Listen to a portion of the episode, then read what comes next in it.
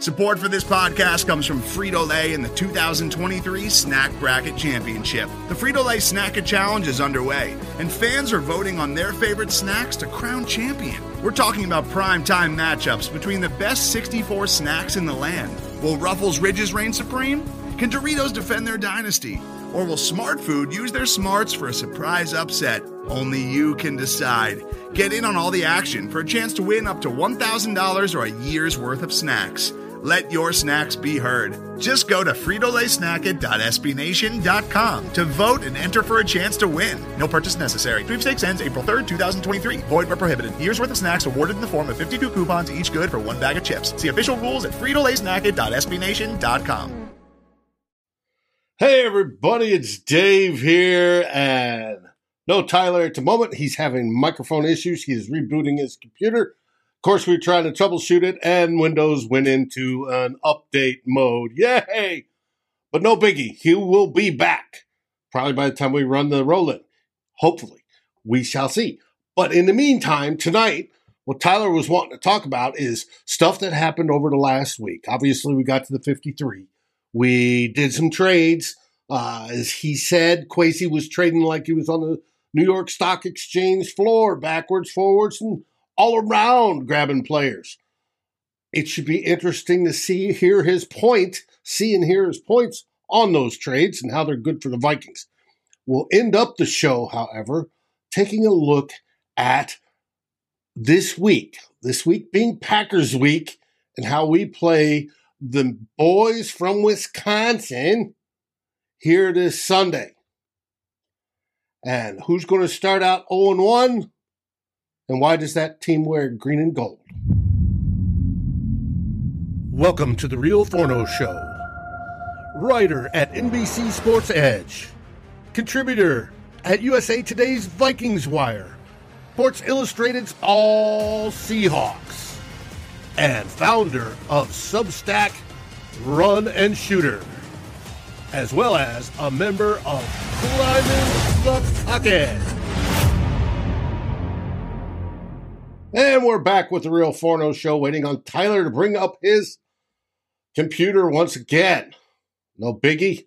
That is what happens when you use Microsoft. I am a Mac guy. I love my Apple, have for a long time. So I will always slam them. I worked on them for decades, well, close to decades. And uh, I know the problem. I can feel the hurt. I want to welcome everybody here. Thomas from Illinois, GMAC, of course, Dan, um, Mary, of course, Mary Raymond.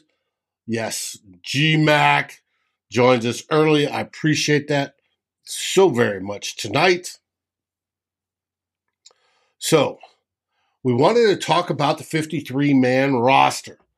And I'm sure all have you all of you have seen who's made it and since then, who's uh, been signed to the practice squad. There were some surprises if you watched my show on Saturday.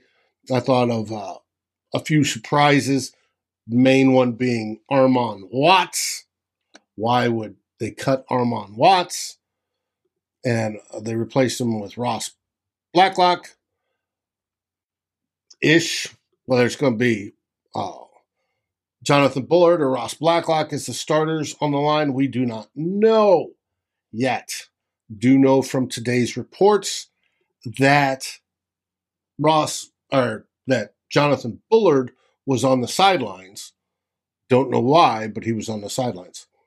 Ty talking about culture matters. Yes, culture matters.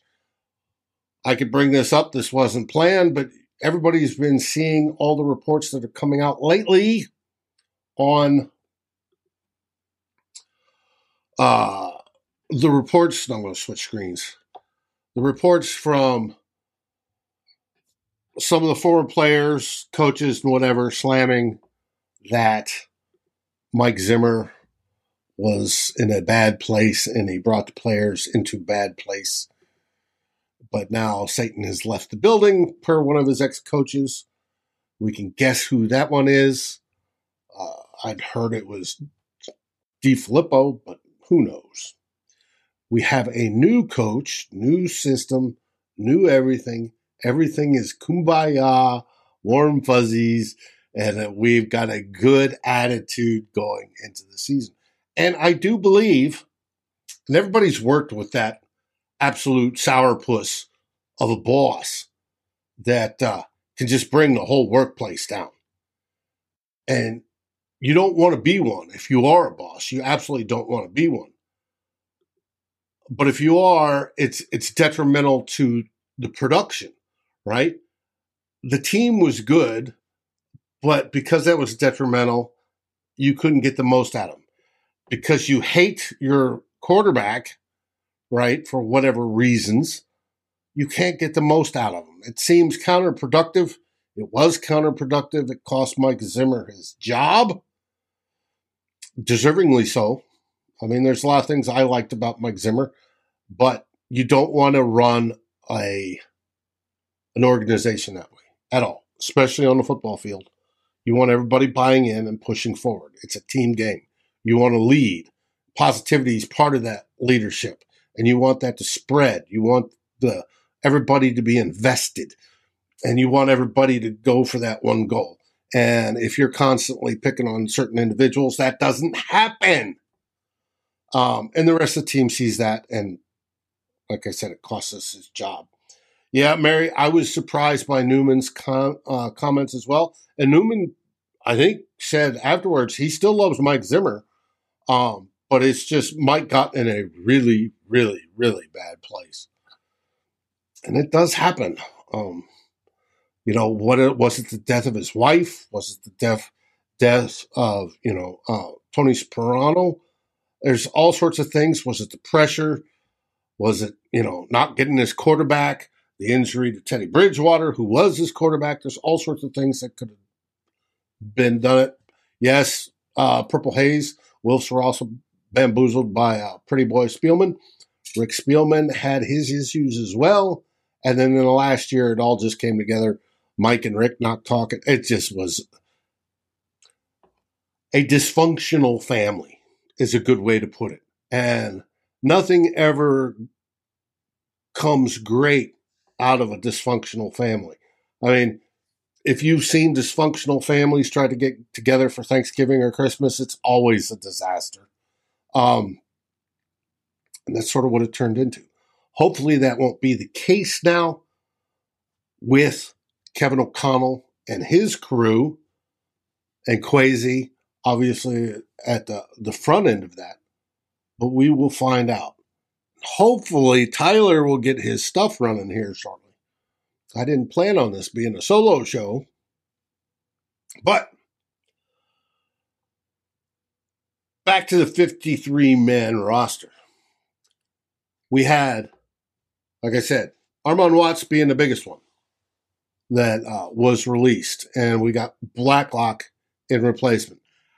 I think we had a competent defensive line. Now I question that whether they can be that way. They can.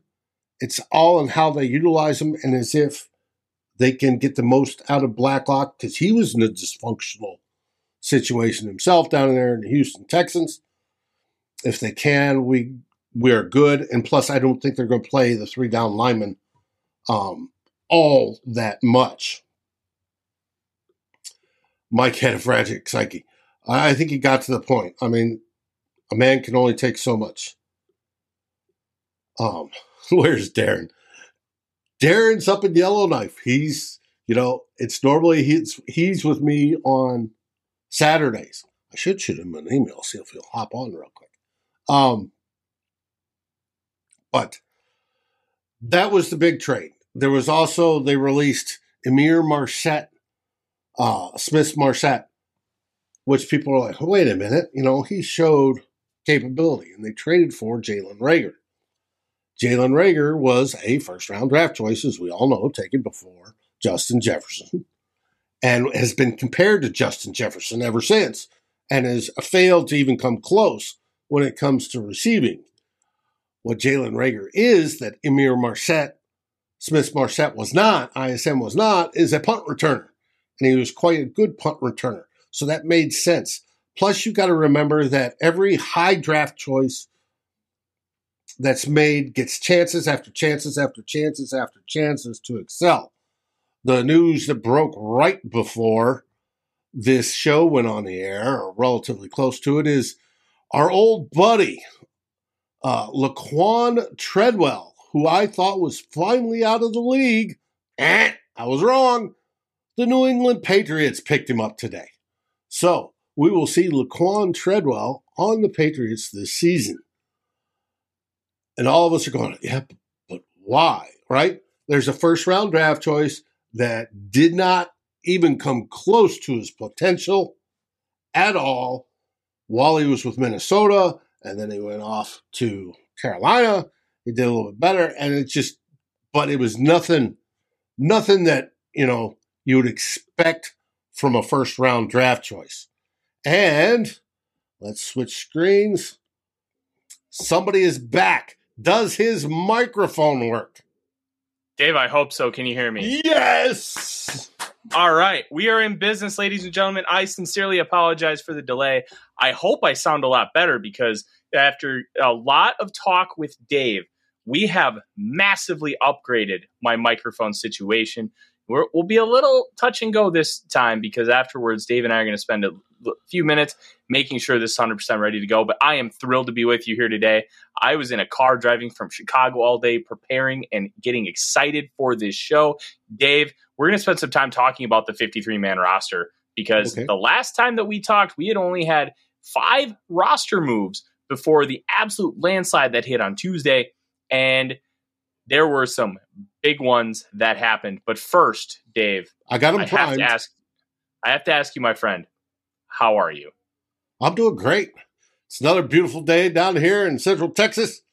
A little bit warm, but we're not in the hundreds, so all is good. Absolutely. And let me tell you, um, after the all out pay per view and the infighting that happened backstage last night, let me tell you, the Mike Zimmer era looks like a cakewalk compared to what Tony Khan has to deal with right now. so that that is a something to at least look forward to here. Um, so we're gonna we're gonna just jump right in. Um, Go right ahead. Let's like talk, I said, Dave. The viewers are primed. Yes, they are primed. You did a great job taking care of the show, and I greatly appreciate you, Dave. Big thing we need to talk about right away. We need to talk about the trades. Kwesi Adofo-Mensah is using the National Football League like it's the floor of the New York Stock Exchange. And that's not necessarily a bad thing. He is using a money ball approach. And Ty is 100% right. Reagor is only due 1.8 million and then 2.4 million next year. For a fourth wide receiver, that is a veteran with massive upside because that's what the player is. This is a great use of resources. Now, do you necessarily love the fact that it could end up being a fourth round pick? No. We don't know 100% what those conditions are yet, Dave, because the only thing we've been told was the fact that statistical thresholds need to be met to rise that from a fifth to a fourth. That's all we know. We right. don't know what those are. Well, you would, I assume, I shouldn't say you would assume, I assume, and whoops, Jalen Reagor's a little bit big there. this is Jalen Reagor in his new uniform, folks. And yes, that yep. is a, I don't know if I'd call that a good luck number or a bad luck number. Um, you would assume that because hold on. Well, now I lost my thought. You would think he's got the upside because where he was drafted, what he came out with, what he showed at TCU, he's got more upside available than ISM. Now, you can be wrong. Mm-hmm. Statistically, if you look at all the players that came through the NFL, the ones drafted at the higher levels have better careers and more upside than the ones at the lower levels. Yes, the ones at the lower levels do hit. Stefon Diggs. Yeah. Right? Um, there's there's plenty of those. Tom Brady, the GOAT, right? But mm-hmm. more often than not, the higher you're selected, the more stuff that is seen However, I just gave you the example of, and also the more chances you get with uh, Laquan Treadwell being signed by the Patriots about an hour or so ago. So I think he has more upside. You get him into a different style of offense, much better throwing quarterback, right? He has a chance to make those statistical markers. Now, are those statistical markers based on plays, yards? Uh, if you know one of the, our top three get hurt, him coming in, how many games started, all sorts of things can go into that contract. Mm-hmm. We don't know, and we won't find out until the contract's leaked. But as of right now, as a wide receiver four, you don't think he's going. I don't think he's going to make it because he's probably only going to have what fifty snaps, maybe, as a wide receiver. Hundred? No, D- Dave. In this offense, we're probably talking 250, 300. Because remember that we're in a world where we're going to be rocking three wide receivers consistently, and um, this is a hypothesis, but I think the reason why they ended up prioritizing Reagor over Ihmir Smith Marsette could be the blocking that could play into it. I have not had an opportunity to compare the two as far as how quality of blockers downfield blocking, how they are as a wide receiver. Yeah.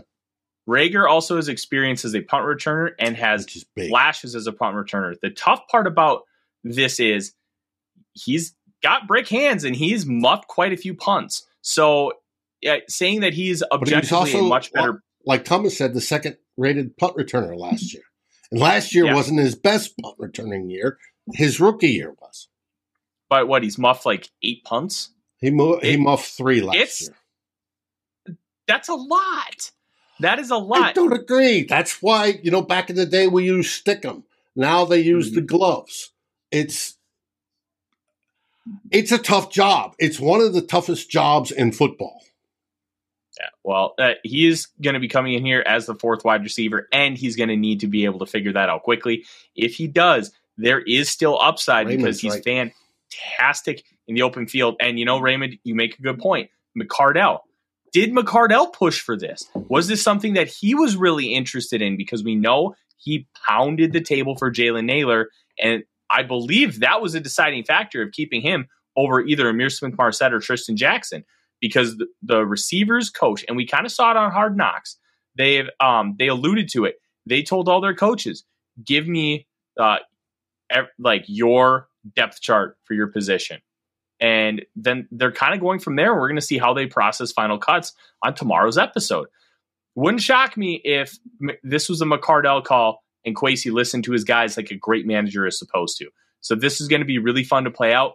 At the end of the day, even if Reagor doesn't work out, one, it was a smart investment on a premium asset, giving up almost nothing for it. Like, oh, like a fourth round pick feels like a lot, but at the end of the day, for a darts roll like this, because Reagor's ceiling is still a quality starting receiver in the National Football League. Like, um, I don't remember who mentioned it. I think it was Raymond. The change of scenery that can make a massive difference. And getting him over here could be that thing. And the last time the Vikings acquired a former star wide receiver from the Philadelphia Eagles on kind of weird terms, he ended up going to the National touchdowns. Football League Hall of Fame. Mm-hmm. Yep. Um, but they they Carter left for different reasons because he ended up having a well-known drug problem mm-hmm. and they felt like they couldn't help him. This is the only way to do so. Dennis Green helped turn him around and voila. Will Reagor have that? Probably not. Is it plausible and likely that he has a better time here than he did in Philadelphia? Mm-hmm. Absolutely. So let's kind of see how this plays out. And the next one, Ross Blacklock, a mm-hmm. gap penetrating defensive tackle from Houston. Spent two years there. Look, the guy is going to be a very quick presence rushing the passer.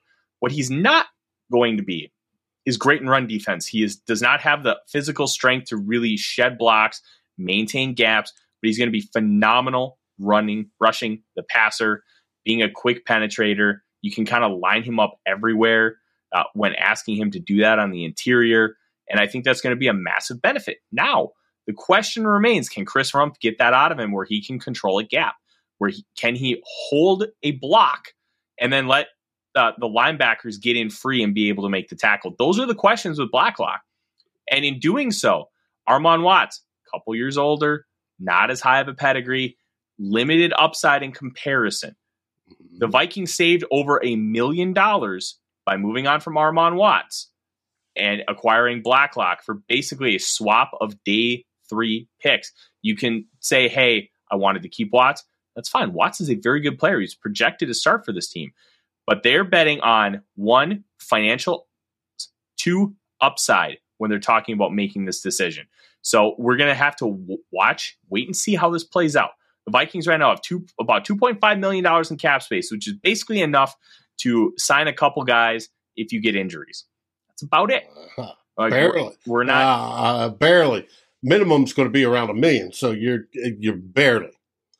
Um, It depends. That's that's a veteran minimum. Minimum, I believe, is about 700, 750K. So, um, that, look, they don't have a lot of cap space. They needed to make this move. And along with the next move, Dave, because they finally traded our least favorite traffic cone in the National Football League, Jesse Davis. And they got a conditional 2025 seventh round pick from the Pittsburgh Steelers. And they save a total of $1.5 million on the cap. They I, signed wo- him I one wonder what's in the clause of that contract that we get I the think- seventh. My guess, Dave, is he needs to play for the Steelers, just like the Nick Mullens. He needs to play one game for the Vikings.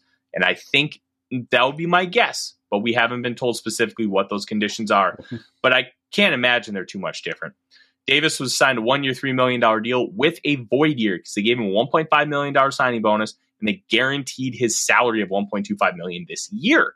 Now, in trading him, they incur a $750 cap hit this year and next year with while avoiding having to pay his salary and bonuses this year. So honestly, for a guy that they weren't intending to keep, and he goes to a place that desperately needs offensive line help. Mhm. So I think it's a win-win for both teams, and the Vikings save a little bit on the cap.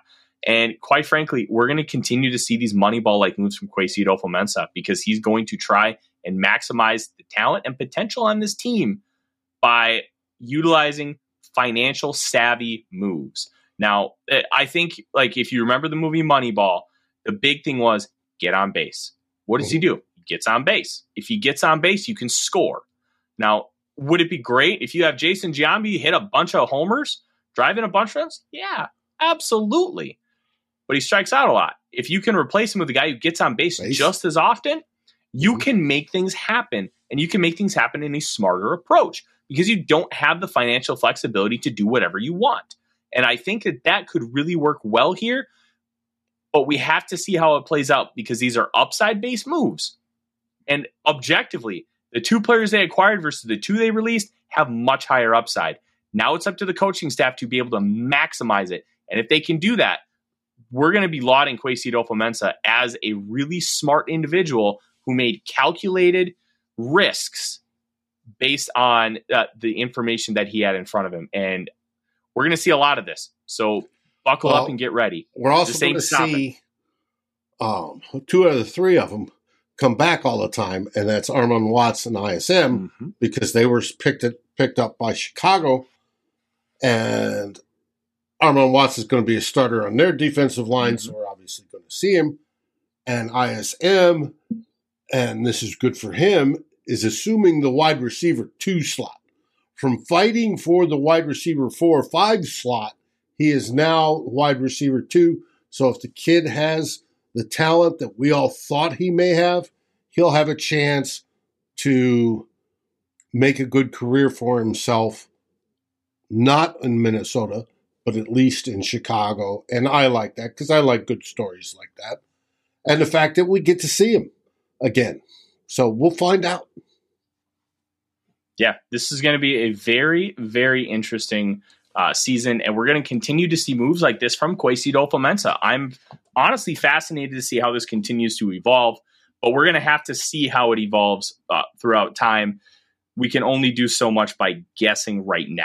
Um, And, uh, and then one thing I want to say, all right, he did all these trades right before the Mhm. season, right? We were always used to trades by Slick Rick on draft day, right? Mhm. That was normal. And then, of course, it's all he's trading down, he's trading down, he's trading down, he's going to own the seventh round, he's trading down, right? We saw all those. Yep. We weren't used to trades unless they were an emergency panic move at this time of year. And it's going to be interesting as the years go on if this becomes a pattern for Kwesi, and that he plays it differently than any other GM because most GMs don't do this, and makes money. Speaking of Moneyball, getting guys on base and advancing the runners. Absolutely. This is going to be really fun, and we have a completely different philosophy of how to win football games. Guys, this is this is going to be a fun Viking season, and we're going to start off with Dave. Week one, some call them that team from Wisconsin.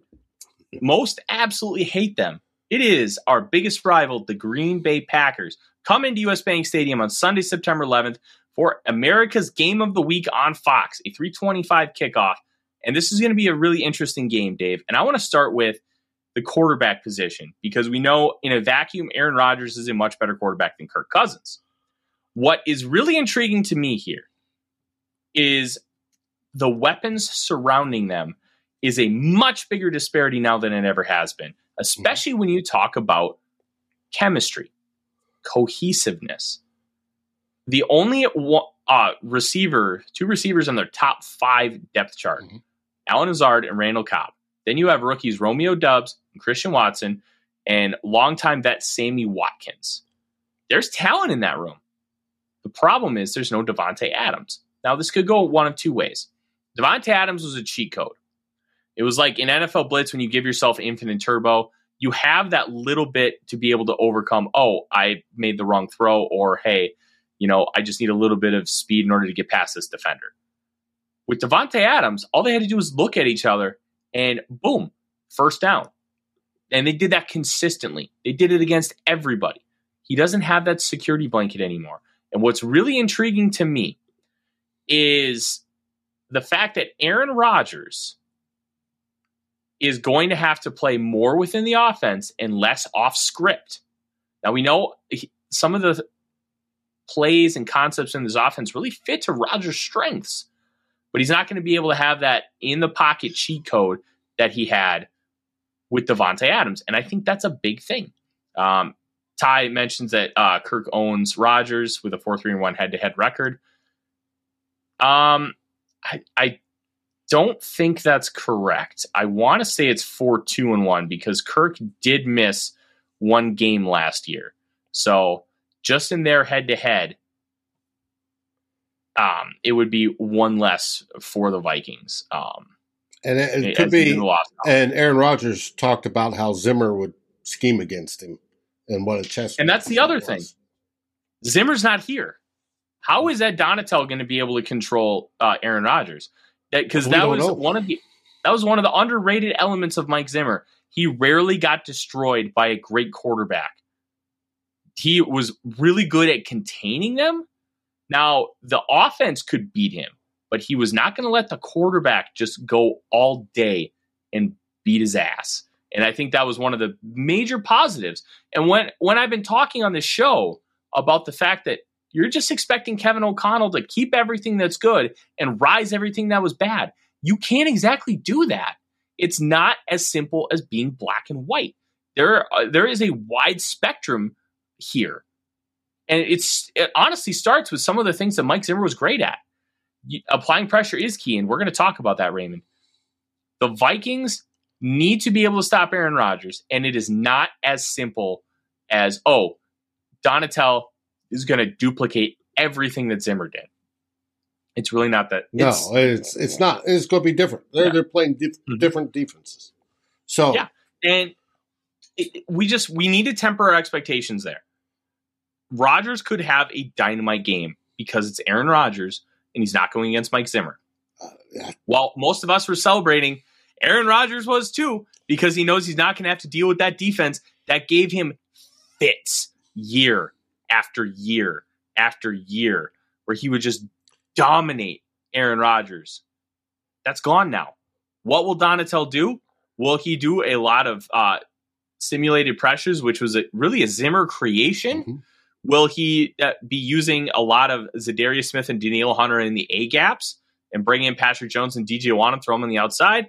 There are a lot of variables here that we just don't know how Ed Donatell is going to call this defense because, oh, okay. the Washington game. Well done, Ty. I completely missed that.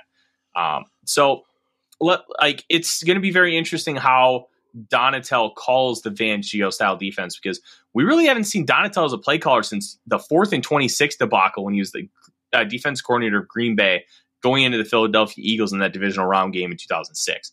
So we just don't know. And because there's so much we don't know, and it's going to be very interesting, and I want to see how it progresses. Now, the one of the other things, Dave, that we need to talk about is injuries. The Green Bay Packers have their all pro offensive tackle, David Bakhtiari. He is projected to play in week one. On he the Vikings saying side, that. Ah, YouTube, you we're getting spam people. I'm trying to get rid of it. That's fine. You do that. I will keep talking about injuries. Irv Smith Jr. is on track to play week one. We don't know if either will play but trending that they will is a big sign for both sides. Uh, Bakhtiari, obviously, the bigger element because he is an all pro left tackle. And if you have an all pro offensive lineman, it is a weak link system. You would rather have uh, not have a Garrett Bradbury than have a David Bakhtiari. But you love having a guy like David Bakhtiari on the outside who can be a stalwart, who can really be a cornerstone for your offensive side of, of your football team.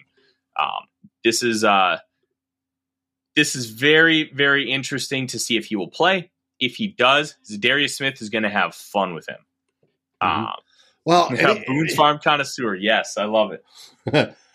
but the deal with Bakhtiari is he tore that in December. So no, Dave, he tore that in December of 2020. Oh, I thought it was December. He last played year. last year, and then I think he had off-season surgery to clean some stuff up, okay. and he's coming back from that because he played in week seventeen, in week eighteen against the Cardinals. No, week seventeen against the Cardinals, and then he played in the playoff game. So yeah, he has. I still think Smith and Hunter are going to have a field day. Mm-hmm. Yeah, um, Elgton Jenkins. I don't know if I don't think he's playing. That's a big loss. Um, but the Packers are among the best in the NFL at drafting and developing offensive linemen. They're just really, really good at offensive linemen. Yeah, pretty the much. Uh, it, we we won't get into the hug, Dave, but you're right. Just, you're right. Um, injuries on the Viking side. Andrew Booth Jr. I think that he's going to end up playing. Um, all reports that I have heard recently are the fact that he is going to be available for Week One. We will see how that progresses. And when the first injury report drops later this week, that is going to really tell the tale of where this Vikings team is as far as health. Mm-hmm. Mm-hmm. Um, now, as we talked about that weakling system, the biggest matchup, and I, I wrote about it for the Vikings Wire, and you'll see it later this week. The biggest matchup for this game is going to be the interior of the Vikings offensive line against Kenny Clark. Today's episode is brought to you by Cars.com. With over 2 million vehicles and 50,000 more added every day, Cars.com will match you with the perfect car for you, your budget, your life, your style. And if you're ready to say goodbye to your current car, Cars.com will get you an instant offer to cash it in. Just start by entering your license plate and get matched with a local dealer who will write you the check. So whether you're looking to buy or sell, just go to Cars.com. It's magical. They have to be able to stop Kenny Clark. It feels like he's been in the league for 30 years, Dave. The man is 26 years old. He got drafted incredibly young, and good on him. He got drafted young. He made an impact early, got a big contract, and he'll be in position to get a second big contract. And this is why when we start getting into draft stuff come January and February, age matters because you can get more out of a player early and you can sign them to a third contract by the time they turn 30 mm-hmm. and then you can really maximize the effectiveness of that player and they can maximize cash flow it's why it matters kenny clark is a prime example of it we have seen him time after time dave fork lift garrett bradbury and that's been the issue with him he has no sand in the pants he can just be lifted Easy peasy lemon squeezy. Let's see the improvement over the offseason, how much he's actually done. And yes, mm-hmm. our offensive line coach and Wes Phillips and Kevin O'Connell are going to be helping with two quality guards, hopefully babysitting him as well. So, Mm-hmm. and scheming away from hopefully that up the middle. We'll see.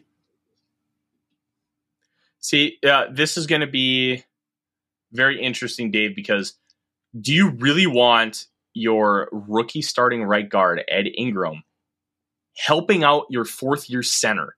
Like, I feel like that's asking too much. And they need to figure out a way to help Garrett Bradbury, but asking your rookie right guard to do it feels like one, a not wise use of resources and putting Ingram in a position to make mistakes because we not remember that sack against. Javon Kinlaw. I know, but I, I kind of want to finish this because we remember that sack against Javon Kinlaw. Mhm. He is not 100% with where he needs to be on how he needs to set on every single play. He overset it way far to the right. Boom, Kinlaw Yeah. goes right on the inside, sack, made it pretty easy. Ingram tried to recover, but when you have a guy who's that dominant on the inside, you're not going to be able to. And that is something that I worry about with whatchamacallit. Kenny Clark, if all of a sudden Ingram has to bounce and try and Mhm. help or help and then bounce and get his guy, are we going to have to worry about that overset again and Ingram making mistakes or not necessarily making a mistake, but being asked to do something he shouldn't be, and then all of a sudden he's the one giving up the pressures and the sacks. That is going to be a battle that's going to be worth watching. It's going to change the football game, whether good or bad for Minnesota. And the easiest way to pressure Kirk Cousins is right up the middle because he shrinks into a corn cob. The second there's pressure up there, it's okay, I'm done. And he just curls up into the fetal position, which he's not going to exactly run away from those guys. And it, it's kind of a twofold thing. Now, if if That it's coming was- at him, Yes, Kirk Cousins has been that way. But is he going to be that way now with Kevin O'Connell in his ear? Kirk Cousins was very much risk averse and a very conservative. And Mike Zimmer wanted him that way. And of course, he's not going to step out of bounds because that hurts his stock. Is, is, is that possibly changing with Kevin O'Connell? And that he's willing to maybe take and Kirk Cousins been known to take some hits and make some throws right at the last second. Is he willing to do more of that this season? I.e., play better. that's a that's a good question. I I genuinely don't know. Um, the the the big issue I have with Kirk Cousins and is he doesn't have killer instinct, and I've talked about it at ad nauseum, Dave. I I don't know how much having Kevin O'Connell is going to come in here and change it. We talked about it. O'Connell has talked about in press conference, like trying to get him to make the throws he's not to free up his with. mind and all that. Yes. Yes. Like uh, send him to a Buddhist temple, like hot yoga. Like just get him relaxed.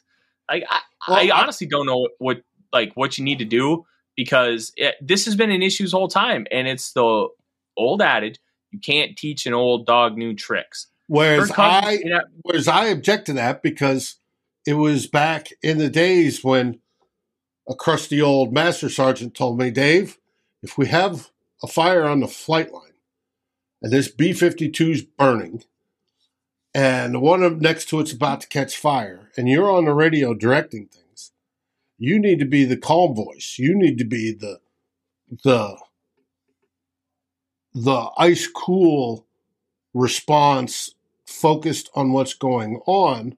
And it took me working on it, but it got to the point where I could, because I'm Italian blooded by heritage and I'm emotional. I play football. I get loud, right, and crazy. But it took me to mm-hmm. where, yes, very much so, I could get into the mode of the emergency response. Fire truck so and so, go to spot so and so. We've got casualties on spot neck right next to it. Five, send the ambulance there. Blah blah blah blah blah blah. Tow teams, get ready to move airplanes. Yada yada yada. Right, and you can work through situations like that. And I've been through a handful of them myself, where you can do that. Football is very much the same way when it comes to playing quarterback or almost any position. in in any position, it's the reads. You're reading. You know, if this guy does this, then I do this. If this guy does that, I do this. Right. Well, quarterback because it's so involved, it takes a little bit, and everything's dynamic coming towards you. You can slow that down and calm it down, and make good choices. Things go that way. If Kevin O'Connell can get him to thinking that, and I don't know how he would go about doing it. Um, I might have some. I could come up with some ways, but I might. Uh, I don't know how Kevin O'Connell can do that. But if he does, Kirk can get better in those situations. That is what I am talking about. If he can do that, if Kevin O'Connell can unlock that and not being an old dog, not learning any new tricks, but an old dog learning new tricks, here, let, let's give him a biscuit. Um, I think this offense can truly be unlocked in one of the absolute best in this league this season. How's that for positivity? Dave, I understand where you're coming from, and I think there's truth to what you have to say. Here's my rebuttal and why I disagree. You have Kirk Cousins, and I I, I, I want to say it's different just because some of the things you were dealing with in the military were more of a matter of life and death. Well, yeah. Oh, and oh, whereas we this is a take incoming football, but- fire. You've got to be able to think clearly. You've got to train and uh, yourself to do that. Yeah, and I, I see where you're making the comparison, and I think it makes sense, but I also don't think it makes sense in the same light because you're talking about a guy who, like some of the things you're dealing with, my guess is you dealt with them a handful of times in, in comparison to how many decisions Kirk Cousins has made in the pocket over the course of 20 years as a starting quarterback. Yeah, but you, we you- you, see what I mean? Absolutely. That's how So- we got good at them. We practiced. We practiced. We practiced. We practiced. We practiced. We practiced. So Mhm. when we got into life-threatening situations, and there was probably more than a handful, but when we got into them, you knew how to react, or you had something to base it on. But you practice those situations. Kirk Cousins, Kevin O'Connell can walk Kirk Cousins through using, you know, the VM firmware, whatever, however he wants to do it. Those situations. Let's think. Let's think these through, and go at it as uh, as an exercise. If this and this happens, you're going to do what? Let's take these steps back together. This and this has happened. Now you've got this guy in your face. What do you do? I sidestep this way. Okay. If this and this, if Garrett Bradbury, you're looking downfield and suddenly you see this big purple lump coming into your face, what do you do? And rather than go, oh shit, I take a step sideways or another step back or whatever it is. You can train if he's willing to do that. He anybody can be trained. I'm, I'm mm-hmm. you're not set your ways completely in life.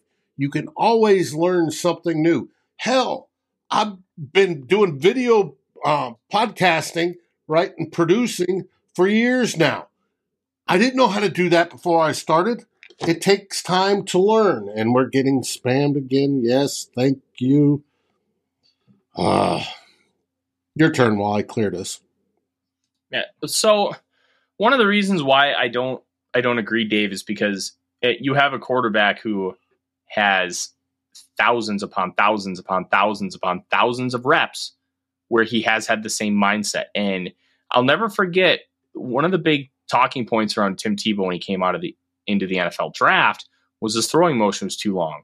And they talked about ad nauseum. Hey, when you have that throwing um, uh, when you're when you have that throwing motion, you have so many reps and it's muscle memory. All right, you have this muscle memory, and you, then you have to have thousands of reps in order to fix it.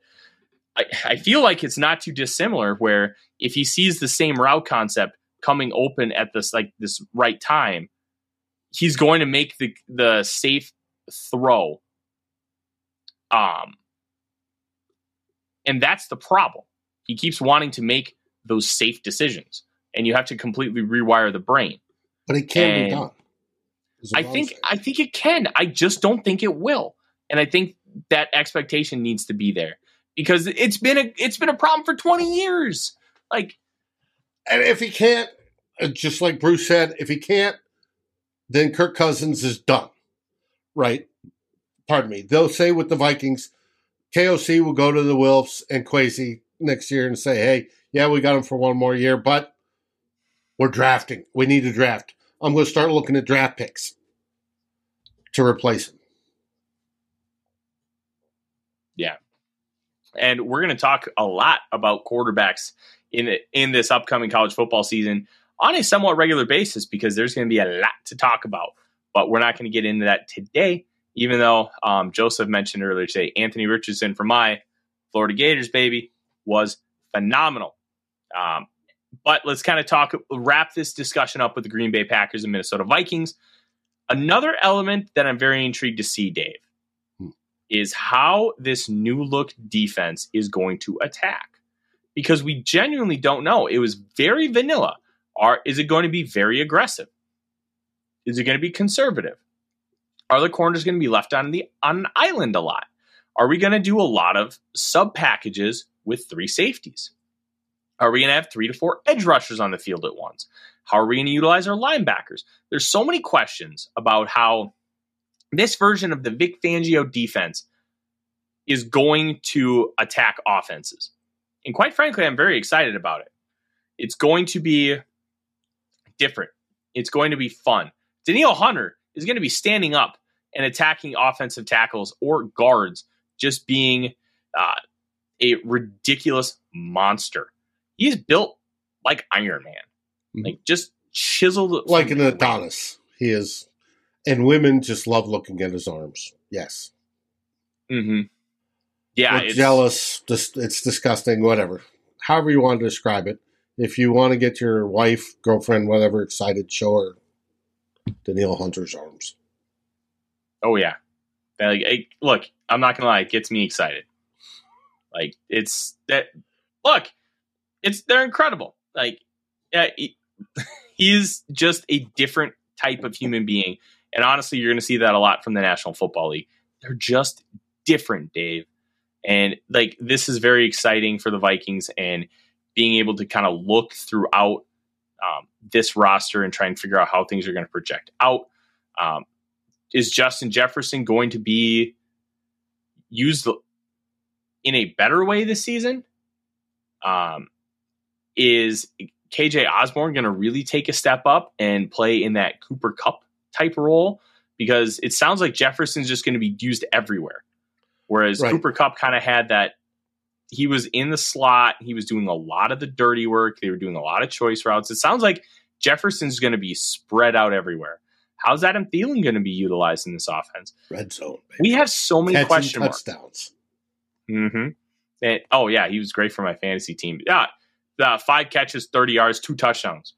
Mm-hmm. That, that, that, was that kind of stuff was just regular from Thielen.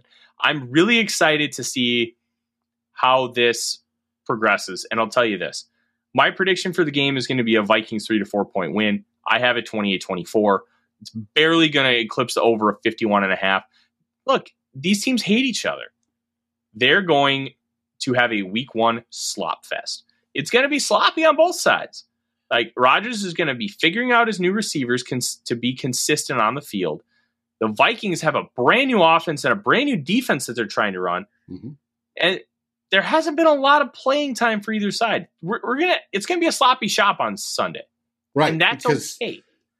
Aaron Rodgers didn't play. Kirk Cousins hadn't played. It's all it's new. It's new to the Packers because they haven't seen this offense before. Mm-hmm. It's going to be interesting interesting game. I saw right now the line is anywhere from Packers favored by a point and a half to even. Um, but I really think the Vikings can pull this one out. I don't think it's uh, decided advantage for Green Bay. I think actually it's going to be less of one because they have not seen this version of the Vikings before. So yeah, and then with Aaron Rodgers trying to build chemistry with his wide receivers, I, will mm-hmm. give it advantage Vikings. Yeah, absolutely. Um, don't be surprised if this ends up going in the Packers' favor. It's week one. Anything can happen. Vegas has the Packers as a one and a half point favorite in US Bank Stadium. I disagree. I think it should be much closer to pick 'em game. I would probably rank this game as Vikings minus one. I do think right now the Packers on paper are a better football team. But you're also playing at US Bank Stadium. The Vikings beat them last year at US Bank Stadium. I would put the Vikings as a slight favorite. So, but and honestly, one and a half points is pretty much a pick 'em at US Bank. Um, make sure that if you're going to the game, you are loud, drown out those Packers uh, fans that end up buying tickets because they Vikings fans know they can sell their season tickets and make a lot of money from them. Mhm. I don't like do. it. A lot of times they do that. them. This one game, they sell this one game, and it pays for the rest of their season. Yeah, So- pretty much. Um, it- this is going to be a very fun game. We're going to have a lot to talk about next Monday, Dave. Um, excuse me. Um, moving forward, um, please be on the lookout. Um, Dave and I have uh, made had some conversations. Nothing's finalized yet, but we may be moving the show earlier in the night, especially for the Monday night football game, so you can get a show from us without having to miss any of the games. So please pay attention to the Climbing the Pocket Twitter, my Twitter, the show's Twitter at Real Forno Show. We're going to be talking about how this time wise the show is going to progress and to make sure that you keep tabs on it because we don't want you to miss it. We love having you guys in the comments. This is this has been a fantastic show for the comments. You guys have been rattling it off all night. Um, Dave, the best part about week one, it's a full week, baby. We have a lot of shows going. What do we have in store for everyone? Well, we do not have Viking hot takes tomorrow. Why? Because those that do not know, the great and wonderful Flip Muzzy got married. He's down did. on his honeymoon down in Mexico, hopefully having a good time making babies and doing whatever else people do on their honeymoon. Uh, once he is back, we will have a show. I know Eric Thompson of the Daily Norseman has been itching to get at it. We will have a show. Wednesday, however, we do have Vikings happy hour. And not only do we have Vikings happy hour, we have it live from Lake Monster Brewing. We will be, the boys will be at the brew hall. And we're getting spammed again. Just gotta love this. And then again, we come back with Saturday and two old bloggers. You get me and Darren Campbell up from Yellowknife, Canada, in the Great White North, and we will break down and hard look, go into our pregame mode, and see how everything looks as of Saturday. If that line's dropped to even across the board, see if there's any news, whether Bakhtiari actually plays or not, whether Aaron Rodgers trips on a scooter and breaks his ankle, or whatever else happens this rest of this week. We'll have it for you on Saturday in Two Old Bloggers. Until then, what do we say? Thank you for letting us turn your Monday purple. Skol Vikings, everybody. Skol Vikings! Thanks for watching. Like, subscribe, and ring the bell, and rate us on your favorite aggregator. And a special shout out goes to our partners, The Daily Norseman, where the best Vikings content can be found, and to Lake Monster Brewing, home of the best beer in Minnesota. Skol, everybody.